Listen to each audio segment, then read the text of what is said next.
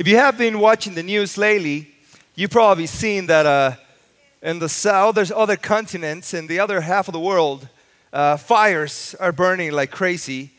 Um, I was just uh, reading yesterday that about a million animals have perished in these fires. If you've been watching the news, you've also seen that there's been an earthquake in the Caribbean. The city of Puerto Rico was hit by an earthquake, and unfortunately, their constructions were not as prepared as they ought to be, and uh, they're struggling.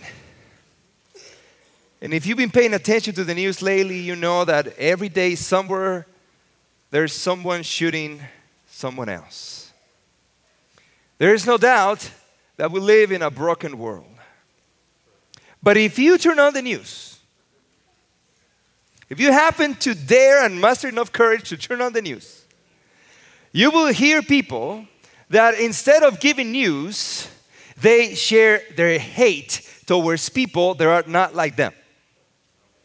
You hear pundits defending party lines, but not really telling you what the reality is. Regardless of one side of the aisle you are, there is someone who is not like you. Unfortunately, that trickles to all areas of society. If you open your social media, you'll see that there's people who speak about their point of view and hate anyone else who does not think like them. There is no doubt that we live in a broken world. Now, as Christians today, how can we live the Christian life in a world like ours? I'd like to share with you a few principles that the Bible teaches and that we as Christians ought to understand in order so that today we can learn to love like Jesus. So, the first principle that I like to share with you, family, is that God created every individual with dignity. God created every individual with dignity. You see, when you go to the dictionary and, you search for the word dignity, you discover that dignity is, is a synonym of honor, of worth, of respect. And you see, oftentimes uh, we, we think that those things need to be earned, but in reality, they are God given. Look at, at Psalms 8, verse 5. It's right there in your notes. Notice what it says. Yet you made them only a little lower, talking about humanity, yet you make him a little lower than God and crown them with glory and honor. And if you remember the creation story on the sixth day when God created Adam, he made him in his image and in his Okay, you're awake this morning. And in his likeness. So, see, God made us to look like him. So, we are inherently designed with dignity. Dignity is a God given thing. Now, Peter in the book of Acts went through an experience that was really, really interesting, and, and perhaps for most of us should be similar. Because, see, Peter was a Jewish man. And according to tradition, Jewish men and Gentiles or non Jewish were not to share things together. We're not to have meals together. We're not to go visit each other's house. It, it was a cultural thing. But God showed Peter a dream. And in this dream, Peter sees a piece of cloth big enough to hold animals. And he hears a voice that tells him, Peter, go kill and eat. But Peter, being a, a good Jewish man, saw the animals that were in that, in that cloth, and he said, Well, God, you know, I never eaten anything impure because those animals were not the kind of animals that were kosher to eat. But God showed Peter that it wasn't about the animals, that that dream was not about his diet that dream was about the people that he and all the Jews in his time considered not to be worthy. So he gives them directions. He gives Peter a direction to go to the house of a man who was a Roman man, and not just a Roman, but he was a centurion. He was a soldier for the Roman army. And if you were a Jew at that time, going to the house of a Roman centurion, it was not about to happen. But Peter goes and he knocks at the door. And to his surprise, when he knocks on the door, when they open the door, they see Peter and they tell him, We were expecting you. And this is what happens Acts 10, verse 28, right there in your notes. Peter told them, You know, it is against our laws for a Jewish man to enter a Gentile home like this or to associate with you. Up to that point, Peter was being culturally correct. But then he continues. But God, you see, every time that we hear an explanation and then followed by, but God, we know that the paradigm is going to shift. You know that there's something that is going to change. We know that the, the pattern as it was established will no longer hold. And this is what happens. But God has shown me that I should no longer think of anyone as impure or unclean. Now, this is very interesting, family, and this is my geek moment of the day. This I no longer think in the Greek is the word metanoia. Can you say it? Metanoia. And that means a change of thinking. So, what is happening to Peter is that through that vision and in his experience with Cornelius, this Roman centurion, Peter experienced a metanoia.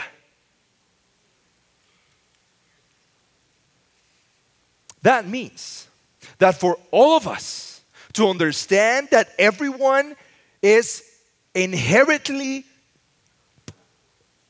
possessing dignity, we need to have a metanoia. We need to have a change in the way we think. We need to see things from a different perspective. And that perspective is that every single individual who's lived and lives on this planet was created by God and is worthy to be redeemed by God. When we understand that, then we'll have a metanoia.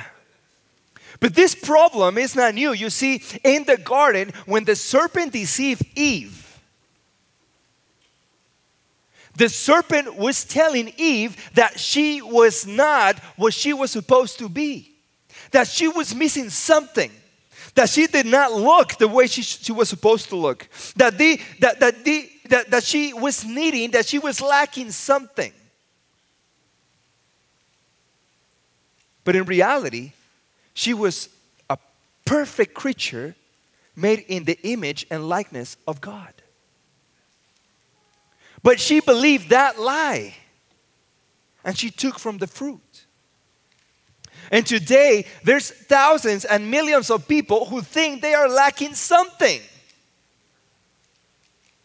that they're missing something, that they're not worthy. They look in the mirror and they hate what they see. And they take pictures thinking, oh, if I would only look like this, maybe if I let society know that I look like this. And that is living a lie. Because you know that behind that picture, there is something missing in the heart. And that is that perhaps our metanoia is not about other people, but it's understanding that I am worthy that God paid a price for me. So the first principle is that God creates everyone. How many? Everyone with dignity. Peter writes this in his first epistle in verse 2 uh, verse 17 chapter 2 respect everyone and love the family of believers so dignity and love come together and what's quite interesting, and it's not there in your notes, but if you open your Bible, you see that the second part of that text, it says, even respect the king. Yes, the king. Now, if you're thinking, well, no, these days, Peter didn't know what we're going through. Let me tell you something. The king in those days, who was Caesar, was Nero, persecutor of the Christians, a hater. Yet Peter writes, respect even the king. Because everyone is made, is created with dignity. The second principle, family, that I want to share with you is uh, the principle of diversity. God intentionally created everyone unique. Everyone unique. The thing about this is that if you have a problem with diversity, you have a problem with God because He made diversity. Now, let, let me tell you what he, what he reads in 1 Corinthians chapter 15. Then God gives it the new body he wants it to have. A different, okay, that's the first time, a different plant grows from each kind of seed. Similarly, there are different, second time, kinds of flesh. One kind for humans, another for animals, another for birds, another one for fish. There are also bodies in heaven, bodies on the earth. The glory of the heaven heavenly bodies is different, number three, from the glory of the earthly bodies. See, in three realms, God speaks of different things. Plants. Can you imagine looking outside and all the plants, all the trees looking the same?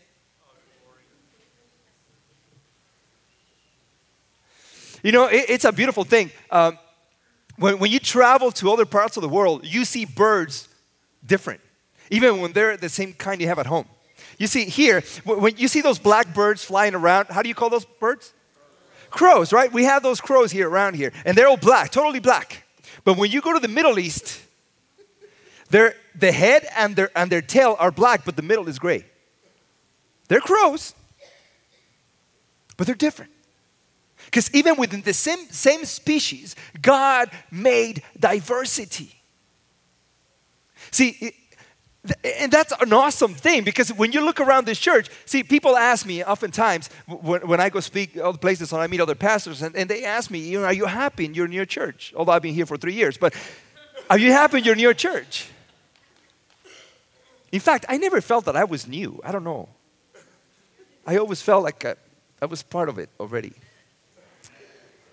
So people ask me, what do you like about your new church? And I say, you know, what I like about it the most is that we're so diverse, that there's not a dominant group. We're so unique in that sense that to me, it is an image of what heaven is going to be like.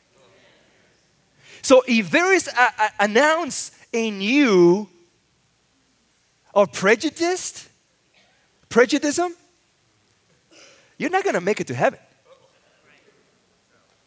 Because in heaven, your house is going to be right next to someone who you don't like. So you're not going to be ready for heaven. You see, God made diversity, and He made diversity so that we learn. See, uh, oftentimes we hear, oh, I'm colorblind, I don't see color. But that's wrong. Because God wants you to see color. What God wants you to be is not colorblind, it's color blessed because He wants you to be blessed by the diversity that is around you, by the difference around, differences around you. See, God wants you to experience His diversity in everything. In everything. You see, in Acts 17, verse 26 says, From one man He created all the nations. How many? all the nations through the whole earth. He decided beforehand when they should rise and fall, and he determined their boundaries. So God made all the nations with different sizes, different cultures, different experiences and languages. Even though that was consequence of sin. And one day we'll get into the Babel story and all that. But all the diversity that God has allowed to, for us to experience on this planet, it was designed and planned by Him so that we could be blessed through all the diversity. I can imagine myself eating Mexican food every day, or Italian food, or Chinese food. or you name it, whatever you like to eat. Every day, I, I, I could not. I could not. I like diversity. In fact, uh, uh, my mom has this thing that every time I, I go see her, she asks me, What do you want to eat? And she offers me a bunch of things because I don't have one favorite thing. I don't. Maybe that's why I'm such a pain for Paola because I don't have a favorite thing. In fact, I eat one thing that I like, and if I eat it twice, I get tired of it. Because I like diversity. I like diversity, especially in my meals. But see, what happens is that in heaven, in heaven, the first sin that occurred was pride. And pride is the essence of saying, I am right, everybody else is wrong. I'm the only one that is beautiful, everybody else is ugly. But there's only one standard, there's only one remedy, there's only one fix against pride, and that is community. Because the reality is that God made us to live in community because we are better together. When you learn to live in community, pride goes out the door. Because every time that you put something pride, let me say that again. Every time that you say something pride, it's sinful. Any noun that you put in front or an adjective and then you say pride, pride is sinful. Because pride is a sinful trait. God wants us to be in community. Ephesians 3 4 says, As you read what I have written, you will understand my insight into this plan regarding Christ. God did not reveal it to previous generations. So, what he's saying here is that God had a secret master plan. He did not reveal it to everyone. God was waiting for a moment to make that plan known, to reveal this secret master plan. And it says, but now, by his Spirit, he has revealed it to his holy apostles and prophets. And this is God's plan. Now, Paul is going to tell us that secret plan that God had, that master secret, top secret, you know, yellow envelope stamp plan that God has, now this is it. Pay attention. Both Gentiles and Jews. Now, let me explain this to you. Peter is, is writing to the church of the first century. And according to the Jewish mentality, there were only two groups either you were Jew or non Jew. Either you were Jew or Gentile. So let me ask a question How many of you are Jews? Okay, we have one and a half and one that has a crisis of identity. that means that means everyone else is a Gentile. So this plan is for everyone, Gentiles and Jews. Are you with me? Who believe the good news share equally. Share equally for Gentiles and Jews. Not one is better than the other. Equally in the riches inherited by God's children. Both, it says, both are part of the same body, and both enjoy the promises of blessings because, this is the reason why, because they belong to Jesus Christ. So, what puts it all together, the glue that holds a community of diversity that God made, is Jesus. The reason why we have so many groups and so many ideologies is because Christ is not there. It's because Jesus is not there. In fact, the author of Hebrews puts it in a, even in a better way. Chapter 2, verse 11 of Hebrews. So now Jesus, so now Jesus and the ones he makes holy have the same Father.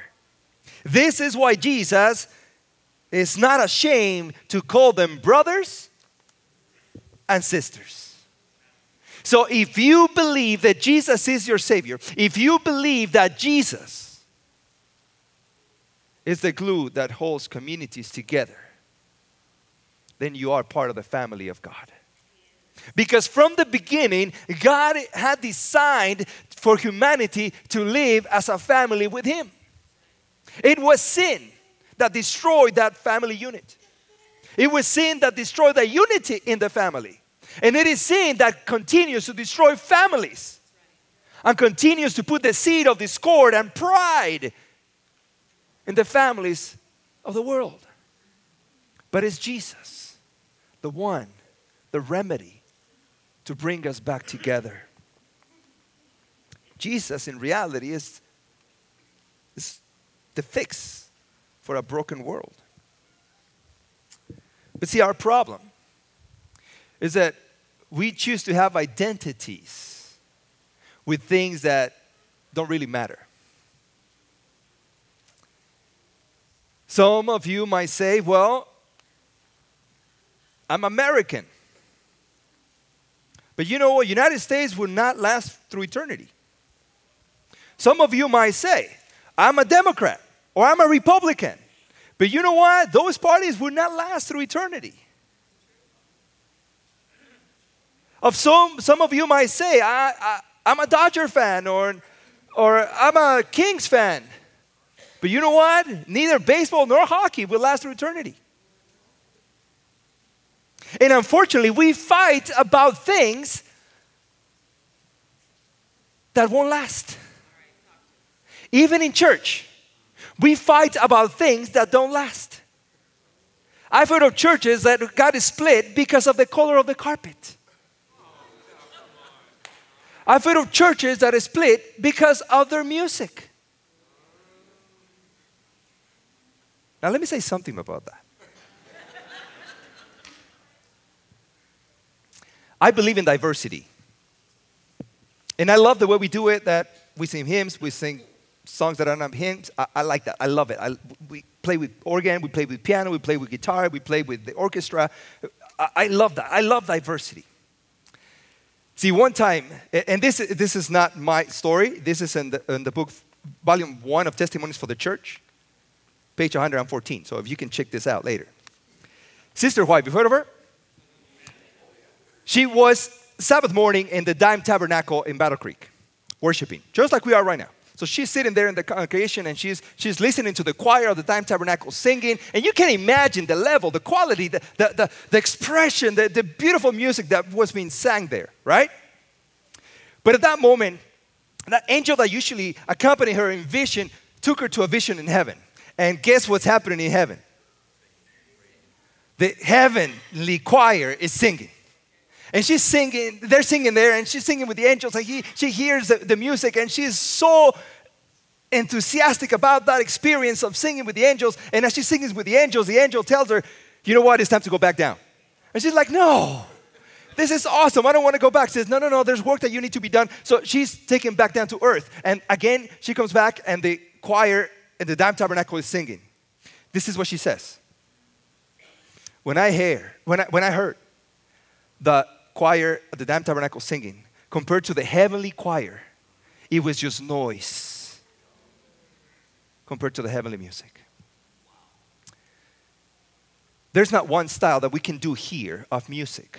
There's not one type of worship that we can do here on earth. There's not one thing that we can do here that can be as close to what we're going to experience in heaven. Because things that we have, haven't heard, things that we haven't seen, things that we haven't even thought about will be in heaven because we, as imperfect beings, cannot replicate what will happen in heaven. So when we fight about things that we cannot control, things that we cannot do because they're not like they will be when we'll be there, signifies that we side, that we identify ourselves with things that are limited by time. What we need to focus on is to identify ourselves with things that are eternal, with things that will transcend this world. That is why we need to remember that love is the only thing that will transcend this earth. And if there's anything that we need to understand, family, is that love is the reason why we are put on this earth. We were put on this earth to learn how to love. You see, would, be, would have been a lot for God if He had made us and then, okay, I just made you, you're brand new, before you mess up, I'm gonna take you to heaven. But no, He didn't do that. Because God wanted us to experience, to learn, to assimilate the reality of a God that wants to love people and wants people to love Him through experience and to, through a freedom of choice. John 13 34 says, So now I am giving you a new commandment love each other. Now I ask myself, why in the world? Why in the world would that have to be a commandment? Why? Because, see, after witnessing the birth of my three children, I know that even though I didn't know them before they were born, once I had them in my arms, I love them. I love them. But see, it's not difficult. Let me rephrase that. It's not as difficult to love those who look like us. What's difficult is to love those who don't. And that is exactly what we need to learn. That we were put on this earth to learn how to love everyone. Everyone. And he continues saying, Love each other just as I loved you. You should love each other. Verse 35 You love for one another will prove to the world that you are my disciples. And, and I tell you, I, I told you last week uh, when we were talking about this that, that love is the greatest currency in the universe because it's the only thing that can pay for your salvation. It's through love that Jesus came to die for us. And as love, as important as it is, oftentimes we, we act as Christians in the wrong way. You see, we do things oftentimes to feel love or to hope that we're loved. But see, that's the wrong approach, and we'll get tired and we get frustrated, and, and all bad things happen. But when we learn to love, we'll do all the other things out of love. And then you never get tired. Have you ever seen a mother getting tired of taking care of their children?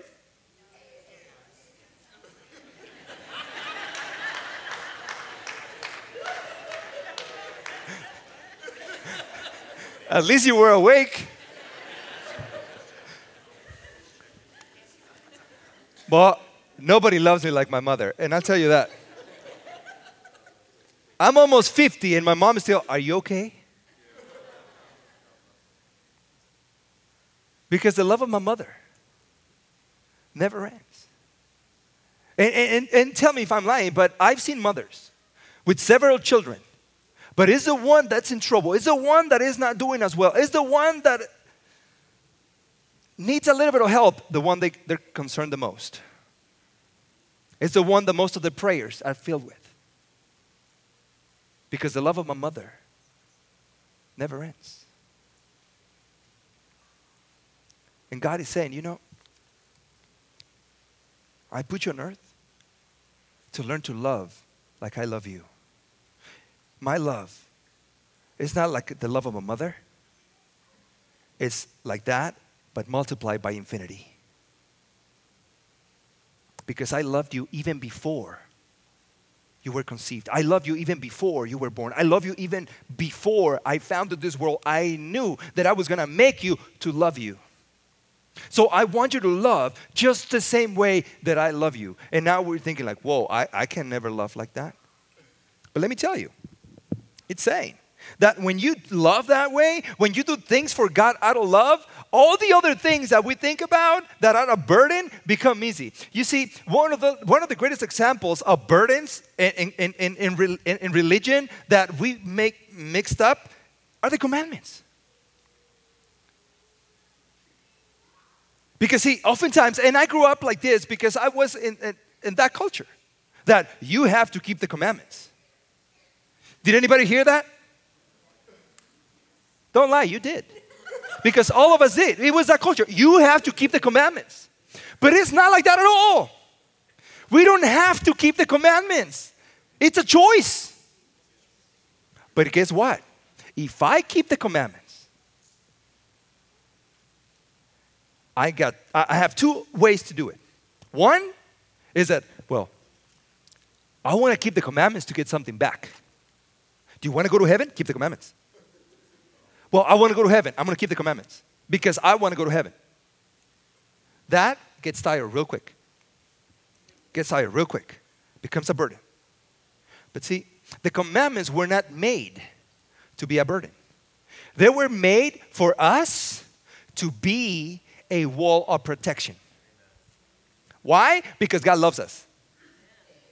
And He wants us to be protected.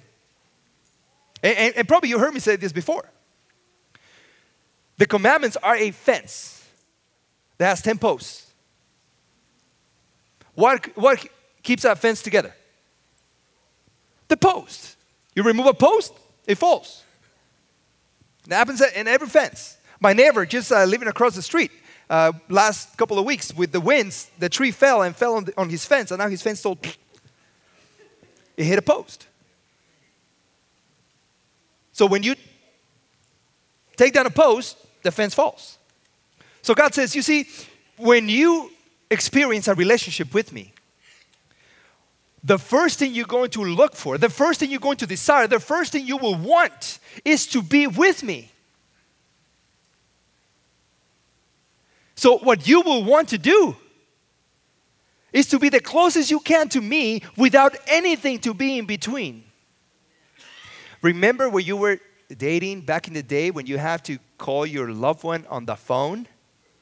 Let me say that again. When you have to call your loved one on the phone, but they were not wireless, and you had a long cord. I had one of those.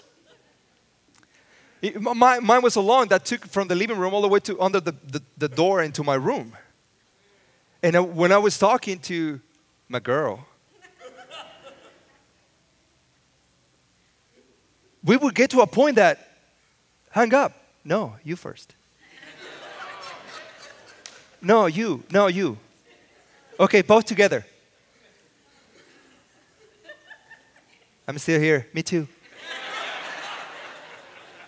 Why? Because you did not want to get separated. You didn't want anything in between. You wanted to be connected. And the same thing happens when you love God, you want to be connected. You don't want anything to get in between. So the first thing you want is to be within that protection of love.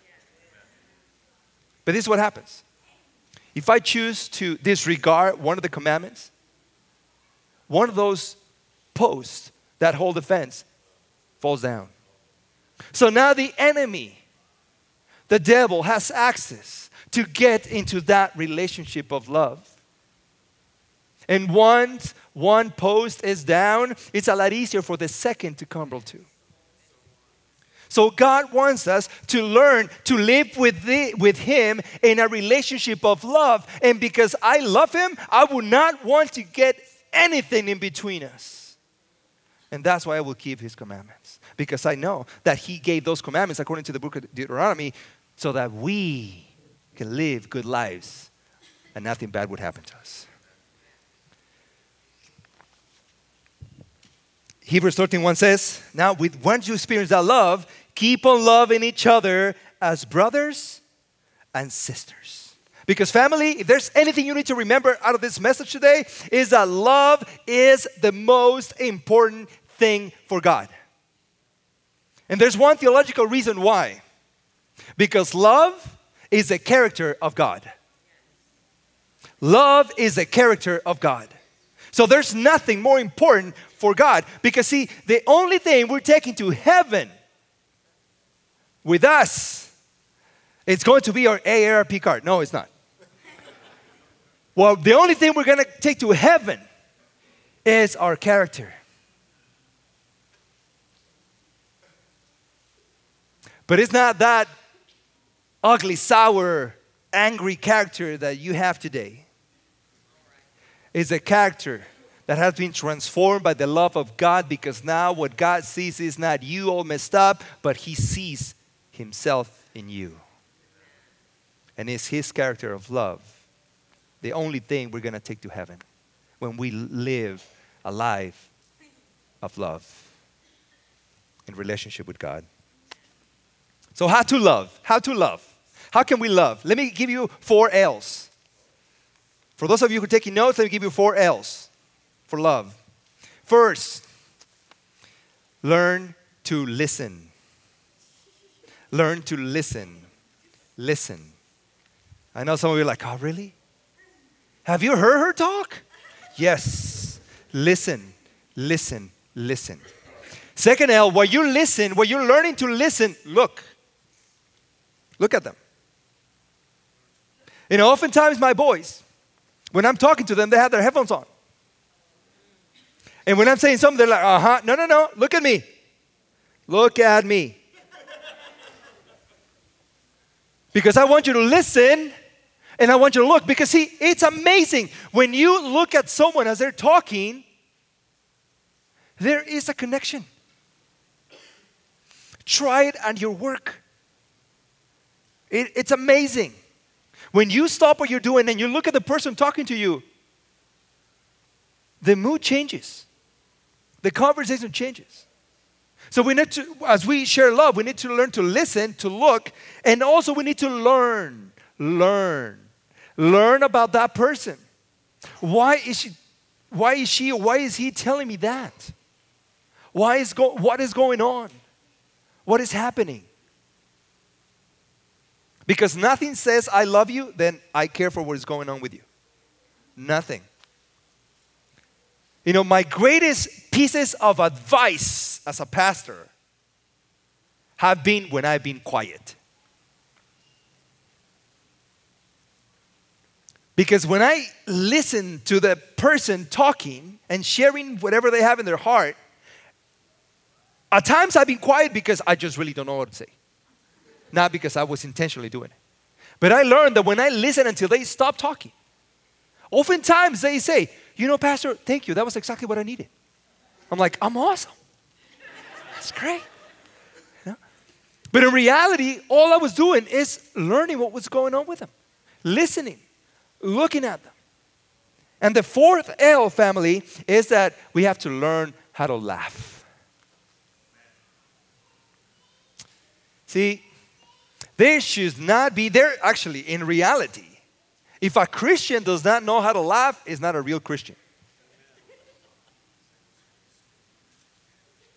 Oh, yeah. God has a sense of humor. He does. And it's in the Bible. You know, I remember eh, talking about my mom, right? Today it's about my mom. Um, when I began to be a pastor, she heard me preach before.